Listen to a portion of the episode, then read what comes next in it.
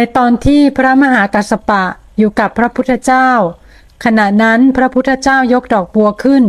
แล้วทั้งสองก็เข้าใจกันโดยไม่มีคำพูดใด ๆ ในบทสนทนา เขาสื่ออะไรกันครับ สิ่งใดสิ่งหนึ่ง ที่ไม่มีความหมายไม่มีชื่อ เกิดขึ้น แล้วมันก็หายไป มันแค่เป็นสิ่งใดสิ่งหนึ่งเหมือนท่านยกดอกบัวขึ้นเนาะยกปุ่มอะไรให้ดู เราเห็นที่แรกเนาะมันยังไม่มีความหมายนะ พอหลังจากเห็นที่แรก นี่คือพวงมาลัย มันไม่ใช่การเห็นแจ้งแล้ว มันไม่ใช่ปัญญายาณ พอยกดอกบัวขึ้นนะ มันมีความรู้สึกตัว นี่พูดให้กระจ่างนะ มันมีความรู้สึกตัว หรืออยู่กับสติปัญญา ไม่ได้อยู่กับความคิดนะ มันจะเห็นว่ามีแค่เนี้ยเหมือนอาการที่เกิดขึ้นในใจ ผ่านมาแล้วผ่านไป ผ่านมาแล้วผ่านไป มันไม่มีค่ามันไม่มีความหมาย มันไม่ได้มีว่ามันเป็นพวงมาลัยไอ้พวงมาลัยใจคิดขึ้นมาเอง ให้ค่ามันเอง แต่มันคือสิ่งใดสิ่งหนึ่ง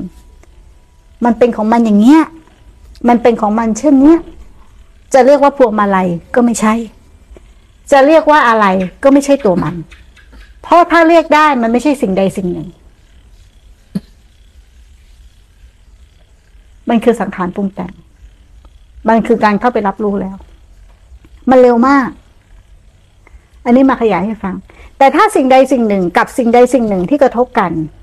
ดินกระทบกับดินน้ำกระทบกับน้ำไฟกระทบกับไฟ โดยที่ไม่มีคำบริกรรมหรือคำกำหนดว่าอะไรกระทบอะไร แต่ใช้ความรู้สึก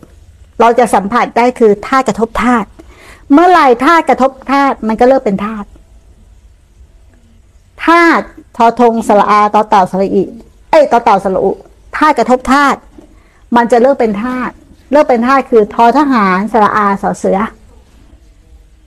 เมื่อไหร่เราเข้าถึงธาตุกระทบธาตุหรือสิ่งใดสิ่งหนึ่งงั้นพวกเราคือสิ่งใดสิ่งหนึ่งหมด คือสิ่งเดียวกัน ไม่ใช่เนตรไม่ใช่แม่ชี ไม่ใช่ผ้าขาว ไม่ใช่อะไรเลย เรามาใส่ความหมายมันพวงมาลัยเอง มันคือสมมุติบัญญัติ แต่เนื้อแท้ของมันคือแค่สิ่งใดสิ่งหนึ่งพระมหากัสสปะเข้าใจตรงนี้มันเลยไม่มีภาษา ทำจริง ๆ ไม่มีภาษา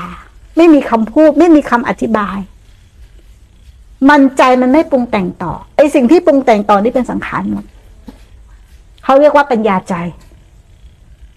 พออุปมาอุปไมยได้ประมาณนี้นะแต่ถ้าเราสัมผัสด้วยตัวเองเนี่ยมันไม่สามารถคิดตาม ถ้าเราคิดตามอย่างที่แม่ครูบอก มันก็เป็นฝ่ายสังขาร แต่เวลาสัมผัสมันไม่ได้คิด มันไม่เกี่ยวกับความคิด มันเป็นความรู้สึกล้วนๆ เห็นก็คือเห็น เข้าใจเห็นก็คือเห็นไหม ตากระทบรูปเห็นก็คือเห็น ลิ้นรับรสก็คือรสมันไม่มีต่ออะไรทั้งนั้นรสก็คือรสไม่ได้มีต่ออะไรทั้งนั้นอืมซึ่งเป็นแค่กิริยาอ่าแต่ถ้าเราไปใส่มันว่ากิริยามันก็ไม่ใช่กิริยาแล้ว เมื่อไหร่ที่มันมีชื่อไม่ใช่ทั้งหมดอะมันตีความหมายถ้ามีชื่อมีความหมายละ เป็นรูปบัญญัติเป็นนามบัญญัติขึ้นมาละ ถูกไหมเราเข้าไปในบัญญัติแล้วนะเข้าไปในเนื้อเรื่องแล้วนะมันต้องรู้ก่อนที่รูปและนามจะบัญญัติ ยังไม่ครูเคยเล่าตลอดเนี่ย แต่ก่อนที่ไปยืนล้างจานเนาะเออมีอยู่ขณะหนึ่งที่ล้างจาน แต่ก่อนก็เป็นเราล้างจานนั่นคือยังมีความหมายนะ รู้ว่าเราล้างจานอยู่เห็นไหมนี่ก็คือรู้ แต่พอมันสัมผัสจริง ๆ มือสัมผัสกับจานจริง ๆ หรือว่าดินสัมผัสกับจานจริง ๆ หรือถ้าสัมผัสกับจานจริง ๆ เราล้างจานไม่มี เข้าใจเราล้างจานไม่มีเนาะเราล้างจานเป็นเรื่องปรุงแต่ง แต่มันเหลือแค่ธาตุกระทบกับธาตุโดยที่เราไม่ได้บอกว่าเอออันนี้คือธาตุกับธาตุแต่มันมันรู้อยู่ข้างในใจเงียบๆไม่มีอื้อด้วยนะรู้อยู่ข้างในใจเงียบๆอ๋อมันเป็นอย่างเงี้ย ของมัน มันไม่เกี่ยวกับเราล้างจานเลย นี่คือหลงสังขาร